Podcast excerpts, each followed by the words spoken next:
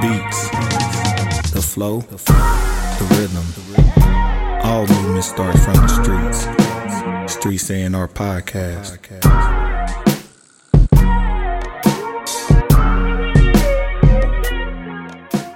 What's going on with Spotify? That's why I don't stream now. if it ain't for purchase, I don't listen to it. Mm-hmm. Mic check, man.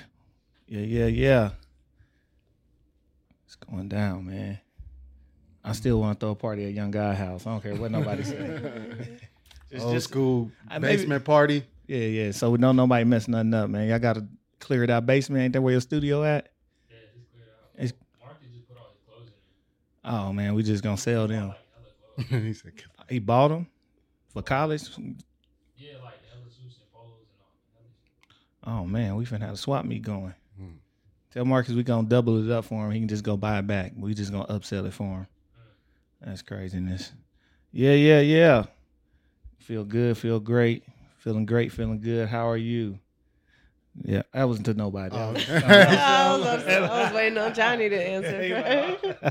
I'm like, hold on, this No, is different. this different. You threw off the routine. How are you? oh, well, shit, nigga. No, man. We here today, man. Welcome to the Streets A&R podcast. It's your host, Giddy Jicky with it. It's your other host, Johnny No Good. And man, we are back in the building for another episode, another time together. And today we got a special guest with us here today. Um, you know, we like to make sure we are putting out not just artists and MCs, but also people who have something to give and have an experience in the industry. And this person we have today has been in the mecca of the industry out in LA Mhm. is back in Omaha, uh, working with us to get us the knowledge and to further her career while also being a singer and songwriter herself, man.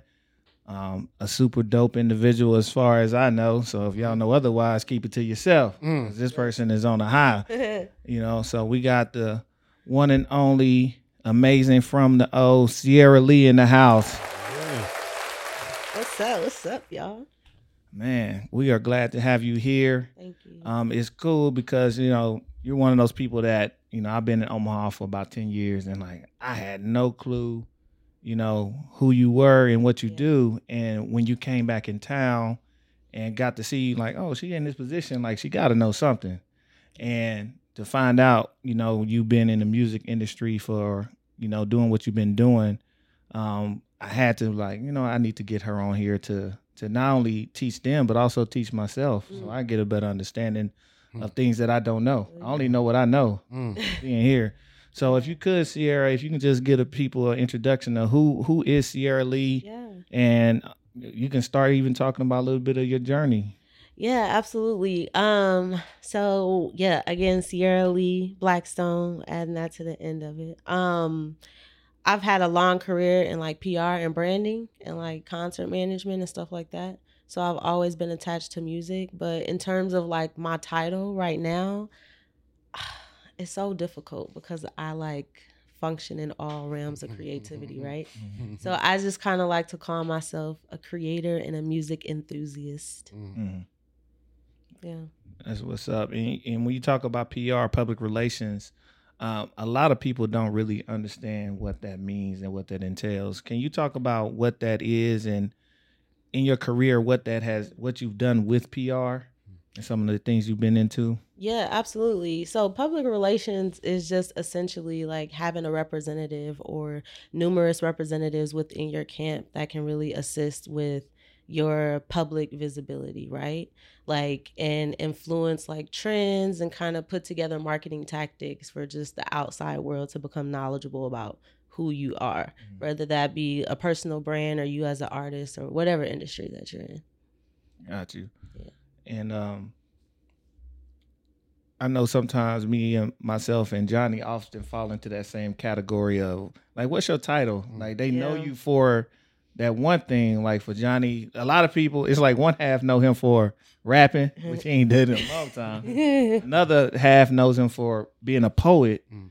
Um, but he's also done a lot of event curation, also in the horticulture, things like that. And myself, people know as a DJ, but I'm like, no, I also do the events. I also am a curator of the events and putting things together and working behind the scenes, doing consulting.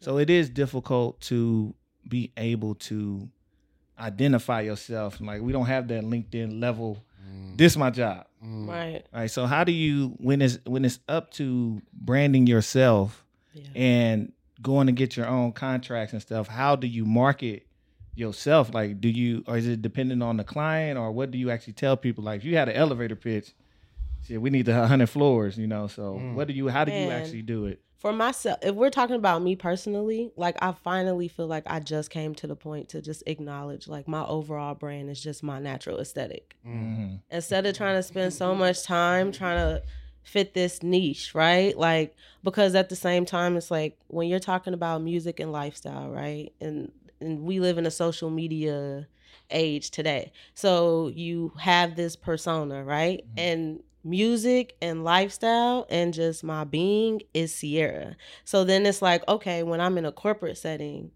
does that change, Mm. right? Mm. how can I really find that balance? So I really try to stay genuine and true to myself. And then it's like on my social media channels, I just like to express my creative side, right? Some might look at it and be like, man, I go to her for insight, but like she posted model model type pics. Like, what is she trying to like? No, that's just me. And to be honest, I live in the 90s still. Mm-hmm. So whatever matched my vision from my brain, like that is just kind of how I like to release it. And it's not really trying to make a statement. It's Mhm. just this is Ciara. This is what you're gonna get. Like nothing more, nothing less. And you could ask people who know me personally if they were to go to my Instagram, they're like, yo, this is polished. Not saying Ciara outside of this ain't polished, but like this is polished, but it still fits within the bracket of who she is. Man, that's super dope. Yeah, I can't get a whole. I, I still don't know what the hell I'm doing on Instagram. I just post flyers now. like, Ain't oh, nothing yeah. wrong with that either. Here, here my baby. Hey, here's, here's a flyer. Um, and how did you? Um, and you're from Omaha, correct? Yes. Yep. So, and you can you give a little bit of your journey from leaving Omaha, going into the industry, and then how you made your way back here? Yes, absolutely. Um, so growing up, I was a part of this youth organization, which prior to that, just growing up, period, like my parents were into music, right? My mom brought me up on West Coast rap, and my mom has never stepped foot into California ever. Okay. Like I was singing California Love and America's Most Wanted word for word at like age five. So then after that, I just started to become enmeshed in music, right? Like, so I'm spending my allowances on buying CDs and taking out the inside and reading who the executive producers are and like Mm. Really trying to tap in and figure this out, right? So then I'm like eight years old looking at Bow Wow and Johntá Austin, right? And then I get older and I'm like, oh, I know who Johntá Austin is. And the next person like, bro, how do you how do you even know this stuff, right? So I was already like within the music culture. Um, but when I was a teenager, I was a part of this youth organization, um, and the founder ended up uh, creating a, like an entertainment company here in the city where he was bringing bigger acts. So instead of completely diminishing the youth organization, he was like, "I'm gonna utilize y'all as my street team." Mm. So I was like, okay, cool. Much love to him as well because once we jumped into that, I think our first show was like Earth, Wind, and Fire, right? And as a 14 year old, it's just like, all right, whatever. Like, this is cool. Like, I know my people know them, right? But then the first main artist was Chris Brown when he first came out. So to be able to be involved in that process, right? Um, it was amazing. And from that point, I was like, yep, this is where I want to be. So I worked with that up until my early 20s, um, tapped in with some other artists that were coming into the city. And then I was just going back and forth to LA, working on set as a production assistant to some music videos. And then I kept getting called for opportunities out there, but I was here. Mm. And I hit a point to where I was like, okay, like, I just feel like I reached my ceiling, you know, here at home. And I think I was dealing a lot with that small town mentality syndrome with a lot of people I was surrounded by. So it was just like, I feel like my brain is like bigger than my market right now. It's just Mhm. time to go. Mm. Um, and as soon as I went, tapped in with a lot of different people, got involved in the music tech startup as well, um, which just led me to relationships with mainstream artists, you know, getting to spend time in the studio and just really seeing how the labels worked. But then on the independent side and kind of like that sweet spot, right? Um, and then yeah, started writing for some artists at Atlantic Records, trying to get some stuff placed. Um, and then my partner and I at the time we were like working studios throughout the city. So I was just tapping in with every artist through then and doing my PR and branding efforts. So really essentially like finding myself and kind of my lane when it came to entertainment because that was pretty much all of my 20s. So then once I hit 30, I was like, and then you're talking about after COVID too, right? Where LA is that market, New York is that market, Miami and Atlanta, but LA was that market. And then when COVID hit, everybody left Mm. and went to Atlanta. Mm. So it was a matter of, dang, do I really need to be here? Like I have friends here, I have friends in Hollywood, but I got friends that live in LA Mm. and are doing major things in LA, right? And they don't naturally intertwine themselves in the Hollywood culture, but they still support their neighborhoods and when they where they come from. So a light bulb had went off in my head at one point to where I was just like, man, these people are out here and they love their city. They don't plan on leaving. Why can I have that same feeling Mm. for my hometown, right? Instead of Omaha being a place to where I leave. I say I'm from there, but I don't want to rep it. I'm like, nah, I don't want to be that person. Mm. So as I started to come back and visit family, like I was noticing how the city was expanding and developing and all that type of stuff. And I was just like, prayed about it. And I was like, it's time to go home. And ever since I've been back, just been able to like put my skill set and work with different entities and amazing other creatives within the city. Like right now is the time. And I'm just happy to have my hands in building that market up. Yeah, I think it's uh super dope, especially to see the journey and to see everything about your journey come so full circle. Yeah. Um, you mentioned being a music enthusiast and at the age of eight, singing word for word California love, and then seeing you end up out there in California getting California love. I think it's super duper dope. But as far as you said, when you first moved out there, you kind of felt like you reached your glass ceiling here. yeah. Um, do you still kind of have that same feeling here? And what's some of the opportunities that you see available to a place like Omaha? Oh, the trajectory is like super interesting, right? Because never in a million years did I think I'd leave LA. Mm. Never had plan like didn't even really have plans of leaving LA a year before actually leaving. Might have thought about it, but I feel like at some point I felt like I hit my glass ceiling in LA. Mm. Mm. Like I mean, there's so much to do. There's more to do, but I did a lot, Mm. right? I had a lot of opportunities out there. I rubbed elbows with a lot of different people, and I walked away from that city with resources and contacts that I'll have for days, right? Not even in the realm of trying to monetize on those opportunities, just like natural, authentic, and genuine relationships. So, me coming back, I look at Omaha in a different lens because it's a growing market, there's way more opportunity here, right? Mhm. You got a low cost of living. Mm. You have a creative community that still has the opportunity to kind of come together as a collective and engage with one another a little more. And then also, Omaha has the opportunity to kind of build that infrastructure to provide resources when it comes to entertainment. Mm. So when these kids go to school, they don't feel like they have to graduate and go to Nashville or go to Atlanta or go to New York. Like they feel like they can stay in their city, whether they want to be in music production, songwriting, and all that type of stuff. So Omaha is a sweet spot right now. Mm. Like I think Omaha is gonna forever be my foundation, even if I travel. But I don't think I'll have any plans, at least anytime soon, of like leaving here for good. Yeah, yeah, no, it's definitely a unique place and a unique, you know, it's one of those things that we have that love hate relationship with. So Mhm. it's funny that a lot of people make a lot of noise on the way out, but then they quiet when they come back. in. yeah. it's definitely one of those things. As far as like being out there in LA, what was some of like the the learning lessons or some of the learning curves that you took, and how did you adjust from those learning curves to turn it into a lesson or a springboard? Mm, I want to say the biggest learning curve I was was acknowledging my worth, Mm, right? mm, I think Mm. so so many times we get caught up in like the 10,000 hours or like I got to make sure I'm putting the work in, right? But not like when you out there like there's people actually getting it, right? There's people that's willing to bend over backwards and take pennies to a dollar.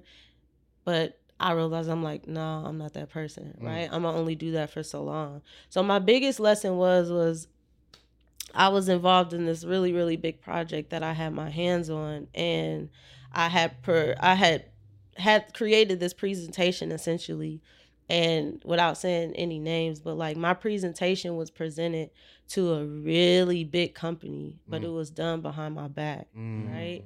And it was brought to my attention. So because I was a, acknowledge knowledgeable about like the business aspects of the music industry a bit, I was still willing to save myself, which I did save myself, and that was an amazing thing. But then it was like at the same time, it taught me follow your intuition, right? Mm. Like because when I was younger, like I had a vision where God was just like, I got a purpose for your life, but whatever you do, keep me at the forefront, right? So really leading with that gift of discernment. Like, Mm. yo, if it, it sounds sweet, the money sounds sweet, it looked like a beautiful situation, but it don't feel right. Mm. And if it don't feel right, that means it's not right. At some point it's gonna crumble. So just learning how to like really build my foundation, strengthen and protect myself, right? And understand that my intellectual property is everything. Mm. And what was kind of like the aspect that got you to understanding how important intellectual property is? I know you was out there dealing with people, NDAs and all of that kind of stuff. A lot of artists truly don't understand like IP. So like what was kind of your learning curve with that and how did you grasp the importance of IP? Well, one, you know, LA is an oversaturated market, right? And then you talk about music too, and you can say music is oversaturated, right? But it's it's a creative pot, and I don't really like to say that with music because it's like, yo, if you, I I hate when people say, yo, I want to do music, but music it's oversaturated right now. Nobody's nah, put your art out there because yours could be different, right? Mm. But because I was in the studio and I've sat in rooms where I've seen people work hard on their art and then get it stolen. Mm. Like like literally like a rug from up under you, no conversation, no nothing, no hitting. Like walk in the studio, yo, what's up, bro? Like, yeah, this stuff is sweet. And then three weeks later, you hear a now mainstream artist that looked like an industry plant, right? Came out of nowhere. Boop.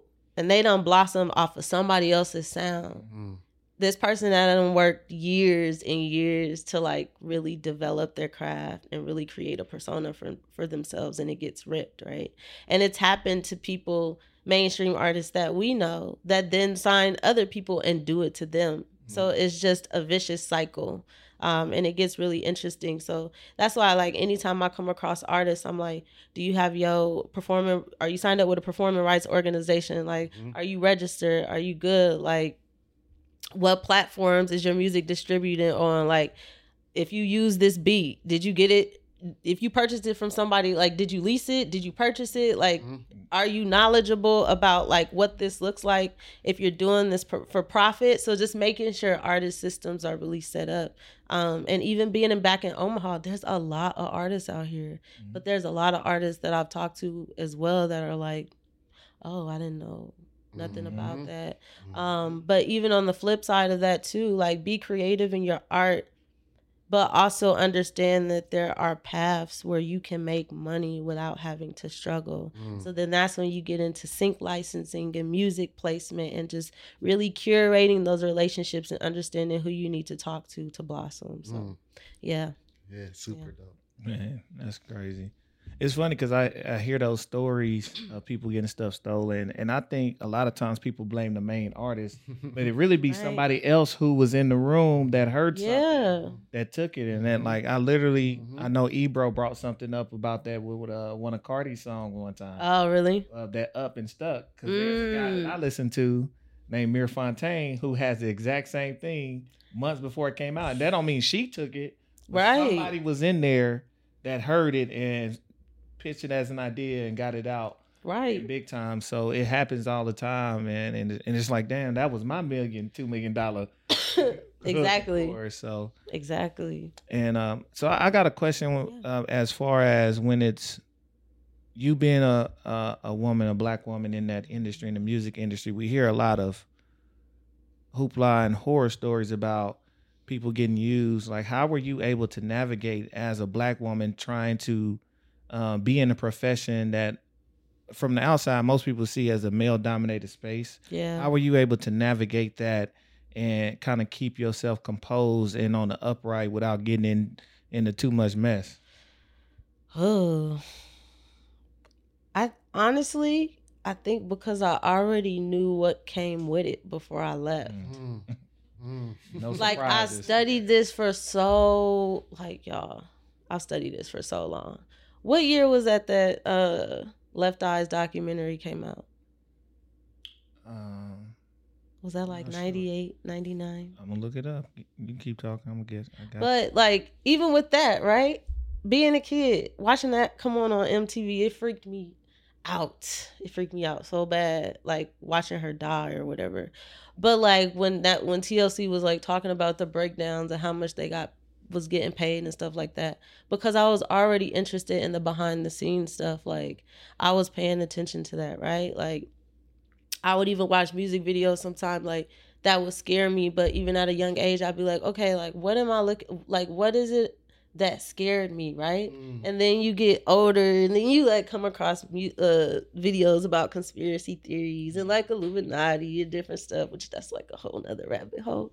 But just I don't know. Like I was already aware, and don't get me wrong, like there were situations that were presented to me that my life could have changed overnight, ten times over. Mhm. But because I know the flip side of that, it's Mhm. like, bro, I'm already sitting amongst people that five million people think has the best life ever and is super happy, but like they're crying their eyes out every five seconds. And the only piece of happiness you're seeing is on social media because that's the only time they give it off. But they are really miserable. Um, so yeah, I again I think just leading with the spirit too, like making sure I wasn't putting myself in um bad situations, but just kind of assessing the environment before going too deep. Mm. Yeah. You always know, like they always got the opportunities. They gonna dangle something. Oh yeah. They dangle something for you to dangle something. Yeah. And even if it ain't music, I mean it's LA. Like you can get into anything in LA. Yeah, and I think one thing about traps is right. I remember my boy LP had brought up something that he saw that traps don't exploit stupidity; they just Mm. they exploit desire. Mm-hmm. So it's all about how much you desire something. It's not Exactly. about how dumb you are. They exploit your desirability. Exactly. Exactly. And, uh, just a couple more. I, w- when being here back in Omaha and like myself, really trying to navigate this industry, learn more about it. Um, what are kind of your overarching goals that you want to accomplish uh, while here in Omaha? Whether you're here for a short time or forever, what are some of the goals that you want to accomplish in working with these institutions, artists, um, and things like that? Yes, for sure. Um, well, right now I have a creative agency with my brother, uh, where we do branding and marketing consulting, you know, as well as creative services as well. But the overall picture is to really build a music marketplace here, right? Just having that one resource where artists, engineers, producers, managers, whomever in that entertainment realm can go check out local talent, to go see where the studios are. And if you want to do a project, you know, you can contact an engineer. Um, so really just kind of closing in, um, not in the realm of being exclusive, but kind of like closing in that group of local creatives and understanding that like we can all reach out and we can all work together. And there's literally money out here for all of us. Um, there's a couple of projects that I'm working on this fall still kind of within the creative realm um, but we're really building that music marketplace. So right now i'm just tapping in with every artist and kind of just getting their insight on you know what opportunities they feel are still in the city to expand in that entertainment realm. But yeah and then just also working with up and coming companies and organizations on the arts entertainment side as well on the content building side so just kind of having my hands in a lot of different things but working horizontally um and i i just want to connect with all my local people really yeah And last couple is I want to talk a little bit about you. hmm Play a little batty dip, but uh, what do you have? Are you still um, continuing to make music and write? Um, What are you working on for yourself? yeah Um, well, I just actually uh, recorded a song that's done. I just haven't put it out. But I think for the music side of me actually recording, I came to the conclusion that like it's really therapeutic and it's soothing for me, right? Because when I decided to like put my music out there, part of me was like, yeah, I want people to hear it, hear it, but I'm not that type of person that like wants to be famous or anything. So Mm. like, I didn't really put any marketing behind it. I kind of just let it live and focus more so on the reference tracks and things like that to see if I could get them placed. But yeah, nah, I'm still recording, and I think at some point I'm gonna incorporate it into like my digital presence and make it a part of the aesthetic and market it in a way to where it's not like hey this is me as an artist go listen to my stuff like just you happen to hear it and if you resonate with it then you go find it but just kind of letting it flow within that field Mm. And my last real question, I'll be having so many. no that's good Uh, you busy. You're a busy bee. yeah How do you unwind? Where is your happy place that's not work? Hmm.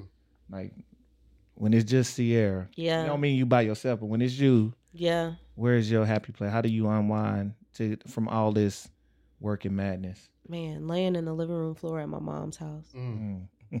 Like I think that's the sweetest part about being back in Omaha. Mhm. Like in L like I travel here a lot, but like in LA, you're in constant survival mode. Like it's like what's next, right?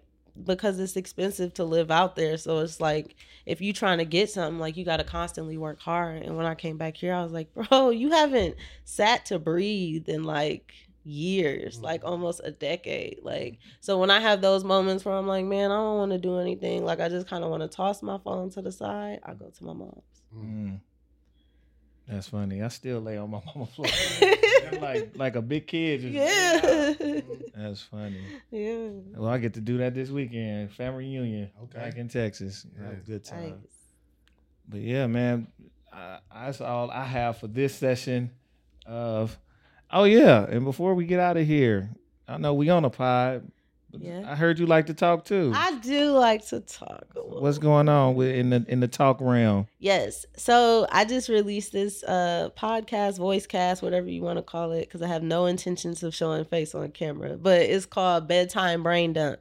So basically it's just for all us highly creative people who at the end of the day it's it's hard for us to unwind, right? It's hard to turn our brain off. So it's really just kind of a nighttime uh, conversation segment where I just release everything that's on my brain. And though I can't hear the other side of the conversation, which is the audience, like I feel like we could kind of resonate with one another in a way just by being creatives, period. So yeah, I just released that. Uh, episode one is out, and then I got some other episode, more episodes coming out soon. But you can find that on Spotify, uh, Spotify podcast. See, that's super dope. She talking to herself. She ain't crazy though. She didn't, she didn't answer her own. My mom said you crazy not for talking to yourself, but answering your own questions out loud. Right. Hey. She's like, well, we do that too, man. So Ciara, I appreciate you. Got anything, Johnny? Oh man, just thank you for coming on the the bless the show. Um, like I said, it's been amazing to see the growth since before you went out. You always been like a local legend, you know what I'm saying? But to s- Appreciate that. continue to see the uh, growth, uh, just a lot of appreciation. Thank you for Thank coming on. Thank you for reaching out.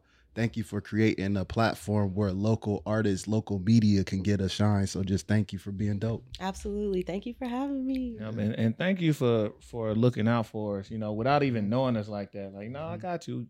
Trying to connect, especially black media, to the sure. to the the higher ups in the industry, man. We definitely appreciate that, man. We look forward to everything that we can do in the future uh, with you. So, Absolutely. um, where can the people find you at?